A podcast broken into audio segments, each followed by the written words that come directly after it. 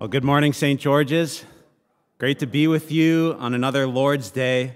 Let us just bow our heads in prayer here as we start. Lord Jesus, we come before you this morning, another day to celebrate what you've done in our lives through the gospel. We thank you for what you're doing even here right now. I pray, Lord, that the words of my mouth and the meditation of all our hearts here present would be acceptable in your sight. Lord, would you guide us by your wisdom and by your Holy Spirit? We commit ourselves and we commit this time to you now. In Jesus' name we pray. Amen. My friends, if you could get your Bibles back out to 2 Corinthians chapter 6. At 2 Corinthians 6, we're going to be looking through verses 1 to 13 this morning.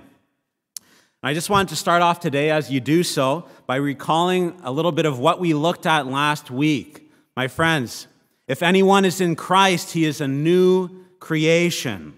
The old has passed away. Behold, the new has come. Anyone saved in Jesus Christ, born again, possessing a lively faith that bears fruit, is a new creation. And to have this new life in Jesus Christ is, in fact, to be part of God's new creation. My friends, the restoration of Eden has dawned through the resurrection of Jesus Christ and the regeneration of his elect. So in Christ, the believer then has this new heart and thus new desires and a new direction in life. And this happens through the gospel, which is the message of reconciliation.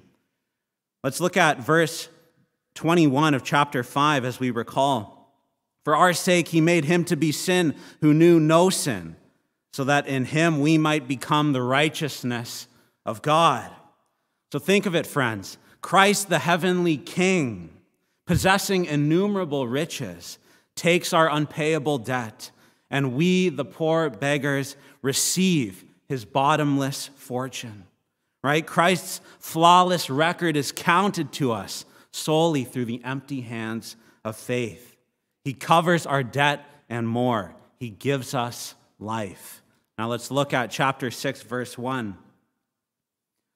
Verse 1 says, Working together with him, then, we appeal to you not to receive the grace of God in vain.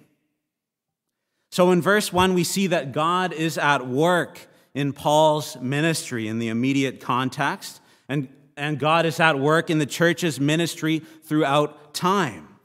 So we learn from in chapter 5, verse 18 to 20, that God has entrusted to Paul and to the church this message of reconciliation, right?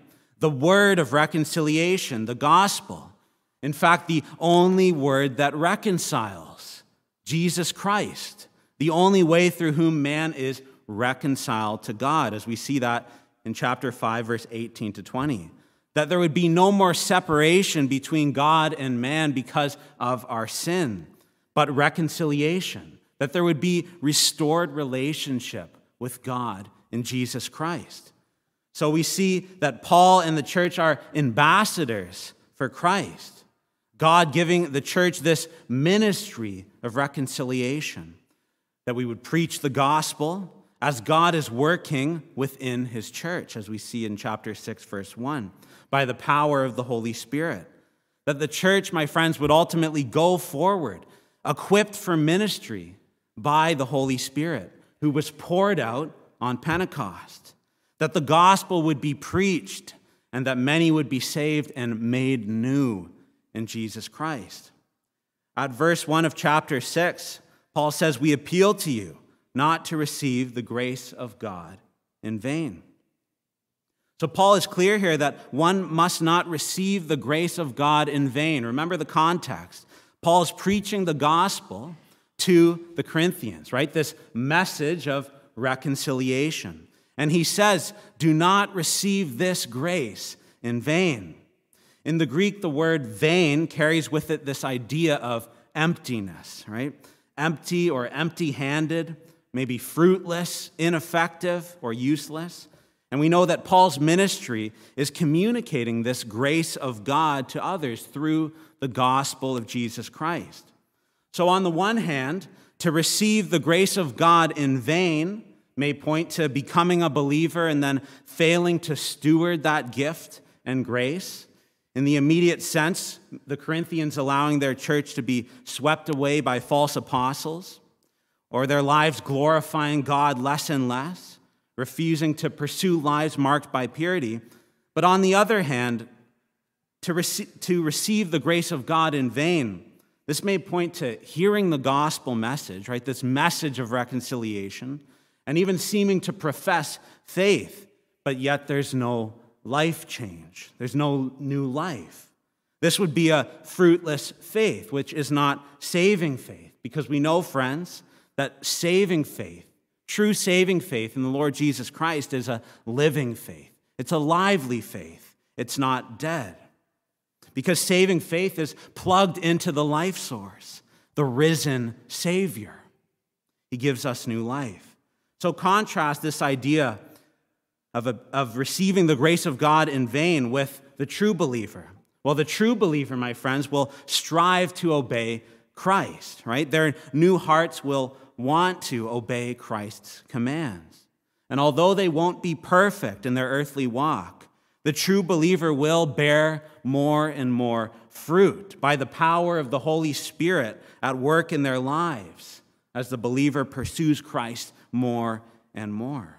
So, true faith, then, my friends, bears fruit in works. That works are the fruit of our saving faith, the fruit of our justification. And we know from James 2 that faith without works is dead. So, back to this idea of receiving the grace of God in vain at verse 1. Those who claim to have faith and yet do not bear fruit ultimately have received the grace of God in vain. They do not possess saving faith. It's an empty profession. And those, my friends, who finally turn back from Christ show that their initial apparent reception of God's grace was not true, but in the deepest sense, in vain. So, hear what Paul is saying to us even now. Let us make sure, church, that we do not receive the gospel in vain. This message of reconciliation, let it take root in your souls and at the core of your new self in Christ. Let it change your life. Let's look at verse 2 now. Paul says, For he says, In a favorable time I listened to you, and in a day of salvation I have helped you. Behold, now is the favorable time. Behold, now is the day of salvation. So, here in verse 2, Paul is quoting from the prophet Isaiah from chapter 49, verse 8. And Paul is assuring the Corinthians here of God's desire to save and to help his people. And for us as well, my friends, we can see that our God is a God who listens, helps, and saves. We see that in verse 2. So, Isaiah 49, the immediate context is related to this Old Testament understanding of the end time restoration of Israel and the ingathering of the nations, that day of redemption and day of judgment. And in Christ, my friends, what Paul is saying here in verse 2 is that this end time restoration is now present in Jesus Christ through the message of reconciliation. So Paul says, Behold, now is the favorable time. Behold, now is the day of salvation. How? Through the gospel of Jesus Christ, right? This message of reconciliation. My friends, feel the urgency here that God is calling his people to himself right now. Behold, now is the day of salvation. This new creation has dawned through the resurrection of Jesus. And so here's the question then that we ask ourselves this morning are we saved in Jesus Christ? Are we in Christ? Are we a new creation in Christ? Now is the day of salvation. And this good news, my friends, of Jesus Christ is for you right now. Now is the day of salvation. Some might say, Well, I'm, not ready or I don't know enough. No, now is the day of salvation. Believe in Him and you'll be saved. So, this time of salvation has arrived now in Jesus Christ. My friends, we must see our sin for what it is our sin that deserves judgment, justice, death, and hell. But now we see the Savior who paid the full price for our sin, the penalty, as he bore the wrath of God in our place. And now let us see his perfect record counted to us by faith, that we would be declared righteous in the sight of a holy God, reconciled to God through the message of reconciliation, the word of reconciliation, and that by faith we are clothed in Christ's white robes, our sin covered, that we would believe in Jesus and have eternal life. And if we believe in him, we will live forever, eternal life with Christ because of what he's done for us. If we truly confess with our mouths that Jesus is Lord and believe in our hearts that God has raised him from the dead, we will be saved. Now is the day of salvation. So in verse 2, Paul identifies his ministry with Isaiah's prophetic role. Right? All of the promises of the Old Testament prophets coming to fruition in Christ and the fulfillment of God's redemptive promise for his people now on display through the gospel of Jesus Christ. Let's look at verse 3. Verse 3 says, We put no obstacle in anyone's way, so that no fault may be found with our ministry. So, Paul is continuing his defense of his ministry, this ministry of reconciliation. Reconciliation being this right fellowship and restored relationship with God again. No more separation. And so Paul openly speaks the truth here in verse 3. He does not put any, any stumbling blocks in the way of his hearers. As we've said before, St. Paul's life and ministry is grounded on the Word of God, the Word of reconciliation. Christian man or woman, let, our, let us also have our words and actions be consistent with our identity in Christ. Let us refrain from putting any obstacles in the way of our gospel message as we share it with others. That, like Paul, let us openly speak the truth. Let us not shy away. My friends, even when secular culture puts pressure on us, let us speak the truth openly as God's servants, preaching the word of God and calling people to Christ. Now is the day of salvation, that we would live under the lordship of Jesus Christ and we'd share this word of reconciliation with others. Now let's look at verse 4 and 5. Paul starts to shift gears here a little bit, but as servants of God, we commend ourselves in every way by great endurance, in afflictions hardships, calamities, beatings, imprisonments, riots, labors, sleepless nights, hunger.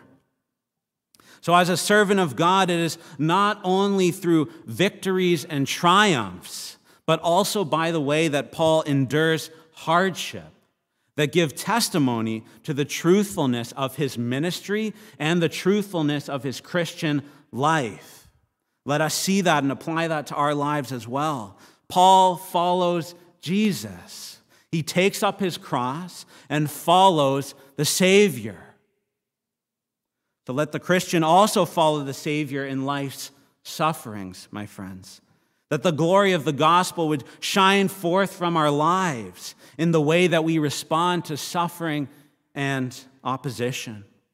So, Paul and the true believer go through life's temporal suffering, right? These light momentary afflictions. And yet the believer keeps his eternal perspective through it all, through all of life's suffering, not losing focus on the unseen, which we've heard Paul speak about before in this letter. The eternal weight of glory, no longer focusing on the flesh, but on the spirit, setting our minds on the spirit. My friends, the new creation has dawned. And so, while outwardly there will be worldly suffering, we will go through things in this life, but the believer suffers well. They do not lose heart ever because Jesus has rose from the grave and eternity awaits them. Nothing in this world can take away their joy in Christ. So the believer has great endurance in verse 4 through all affliction by the power of the Holy Spirit. And the believer living this new life in the gospel age, this life that is patterned after the Savior of the world, a life that looks like the cross and the resurrection. So, even in our weakness, my friends, we endure because the strength of Jesus Christ, our Savior, as at work, is at work in us and sustains us. Let's look at verse 6 and 7. By purity, knowledge, patience, kindness, the Holy Spirit, genuine love, by truthful speech, and the power of God with the weapons of righteousness for the right hand and for the left. Right, my friends, that even through affliction and suffering, the Christian is known by pure conduct, knowledge in spiritual things, patience, this gentle kindness, a life that radiates the truth of the Holy Spirit, clearly being sustained by the third person of the Trinity. That the believer's life is characterized, my friends, by this Christ like sacrificial love. In the Greek, the word agape, this type of love, this highest form of love, genuine godly love, this love that cares for the soul of another. The love of God taking root in our new hearts and directing our steps. So, like Paul, the believer also speaks the truth in all things, going forth by the power of God, as we see in verse 7. That we'd be armed with the weapons of righteousness, the full weaponry of God's Spirit to be used against demonic or human opposition. Think of this, friends, at verse 7 by truthful speech and the power of God. The power of the Almighty God goes with you. Pause on that for a second. Almighty God goes with you, and by the Holy Spirit lives within you. The power behind the universe itself is in you. Remember that. That the believer is well equipped for battle against the forces of darkness because the believer is grounded on God's word, like Paul the sword of the Spirit, as we see in Ephesians 6. My friends, we know that Satan is clearly at work in this world. But let us go forth with the power of God to battle. Let us kill the sin in our lives by the power of the Holy Spirit, that we would put sin to death and strive for holiness in this life, battling the world, the flesh, and the devil by the word of God. And remember, friends, that Satan doesn't stand a chance against Christ the King and his church. So let us battle Satan, knowing that he has already lost. His fate is sealed, the lake of fire awaits him. So at verse 6 and 7, let, our, let us ask ourselves these questions. How are we doing with these characteristics of the Christian life that Paul mentions in verse 6 and 7? Purity, knowledge, patience, kindness. Does our life show the truth of the Holy Spirit who resides within us? Do we have genuine love, care for the soul of another, sacrificial love, truthful speech? How are we doing with these characteristics? Where do we need to repent? Where do we need to turn and look to the Savior? So let us pray for and strive for these godly virtues in our lives that we see in verse 6 and 7 as an example of Paul's Christian life and that shows the validity of his ministry. I really loved this quote from Jonathan Edwards uh, pertaining to the weapons of righteousness for the right hand and for the left. He says this The strength of the good soldier of Jesus Christ appears in nothing more than in steadfastly maintaining the holy calm, meekness, sweetness, and benevolence of his mind amidst all the storms, injuries, strange behavior, and surprising acts and events of this evil and unreasonable world. Remember, my friends, the power of God goes with us, and we are armed by his Spirit. Let's look at verse 8 and 9 now. Through honor and dishonor, through slander and praise, we are treated as impostors and yet are true, as unknown and yet well known, as dying, and behold, we live, as punished and yet not killed. So in verses 8 and 9, we see this series of paradoxes that clearly highlight the contrast between the viewpoint of the world right? What is visible, what is seen, that temporal perspective, and contrasting that with the eternal lens, the eternal perspective, right? What is unseen. And Paul has been making these sort of contrasting realities known through the last few chapters, right? That light momentary affliction versus the eternal weight of glory, the outer self versus the inner self, the old that has passed away Behold, the new that has come. And so the Christian, my friends, is called to live from this vantage point of eternity, right? Living from the standpoint that is invisible to the natural eye, but seen by the eye of faith in Christ. By the world, my friends, we Christians will be outwardly dishonored, and we see in verse 8, or slandered, treated as impostors when regarded according to the flesh. But our, our lives will not look like the lives of worldly people as Christians. We may even be punished for our faith, even leading to death, like Paul and many martyrs.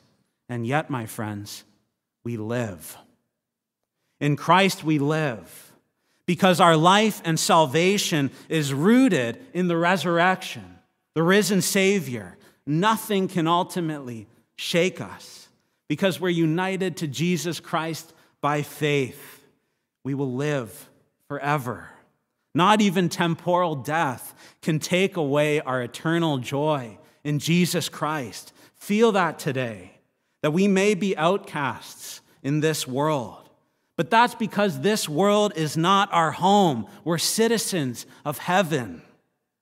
Let us always keep our sights set on heavenly things, even as we live joyfully here and now.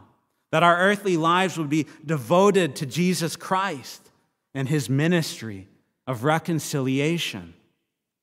And at the end of the day, my friends, we can take great comfort in the fact that we are truly known and loved by our Heavenly Father.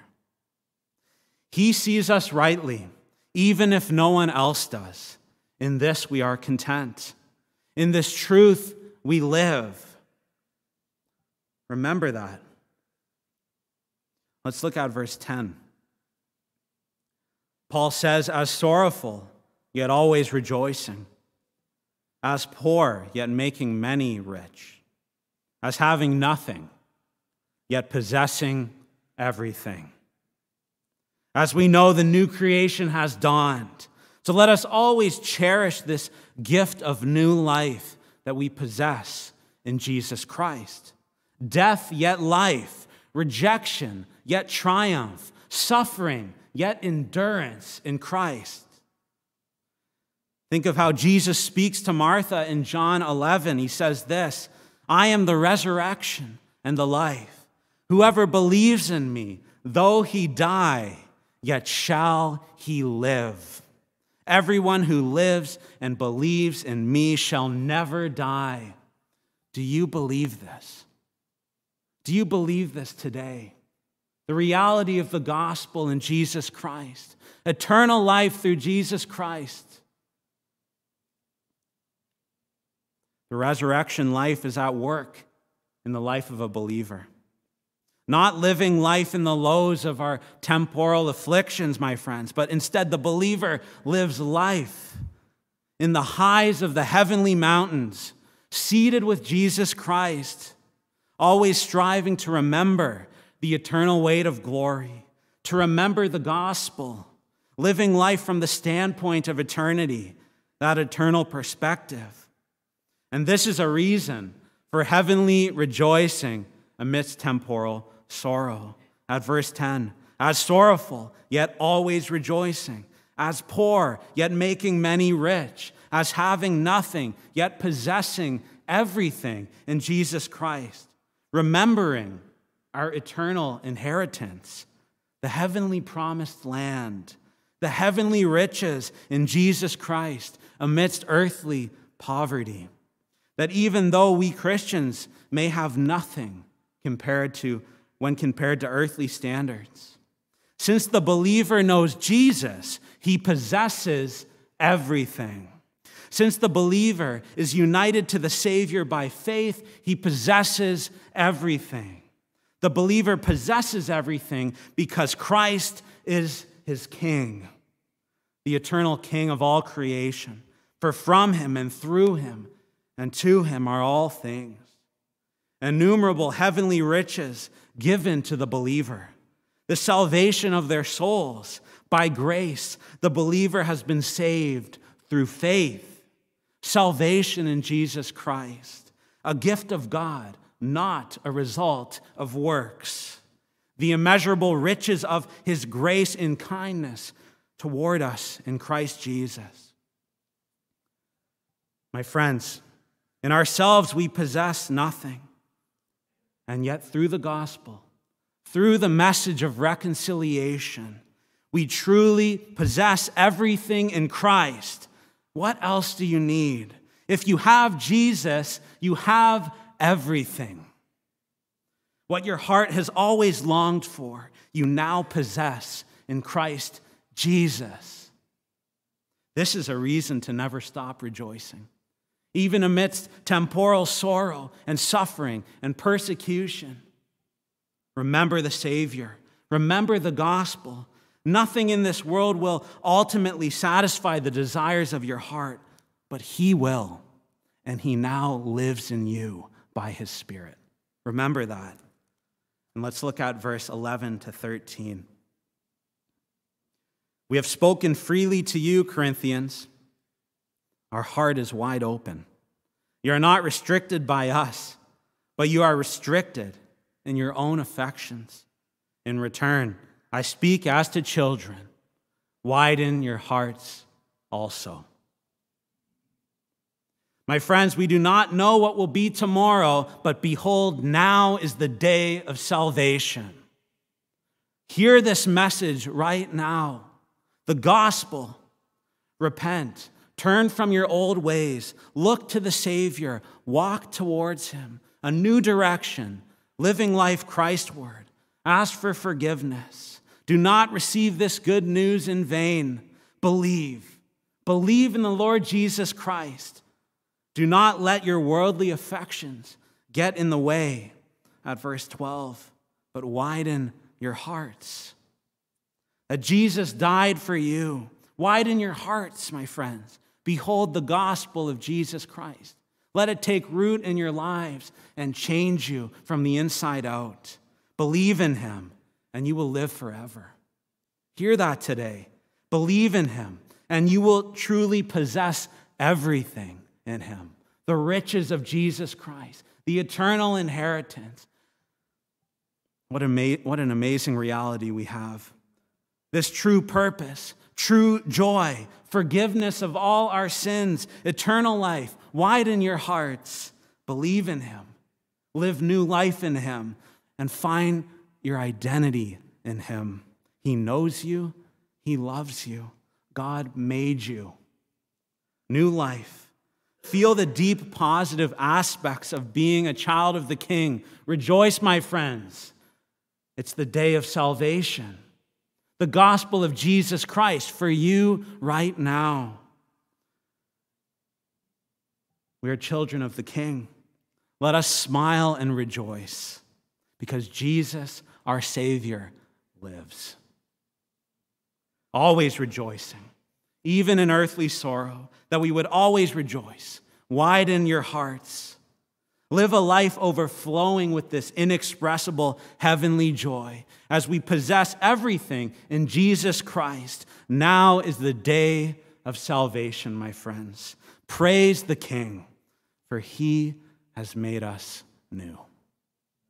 Let's pray. Lord, we thank you for the reality of the gospel, the message of reconciliation Lord, I pray that we do not receive this gospel in vain, this grace of God, the message of our salvation, Lord. We thank you for the riches that we have in Jesus Christ, eternal life, that we possess everything, that no earthly sorrow or suffering can get in the way of our heavenly joy. Let us always remember the gospel. I pray that you're moving in this place, Lord, moving in our hearts, Lord as you're saving your people and bringing them to eternal life. We commit ourselves to you now. Let us live in the joy of the resurrection. In your name we pray. Amen.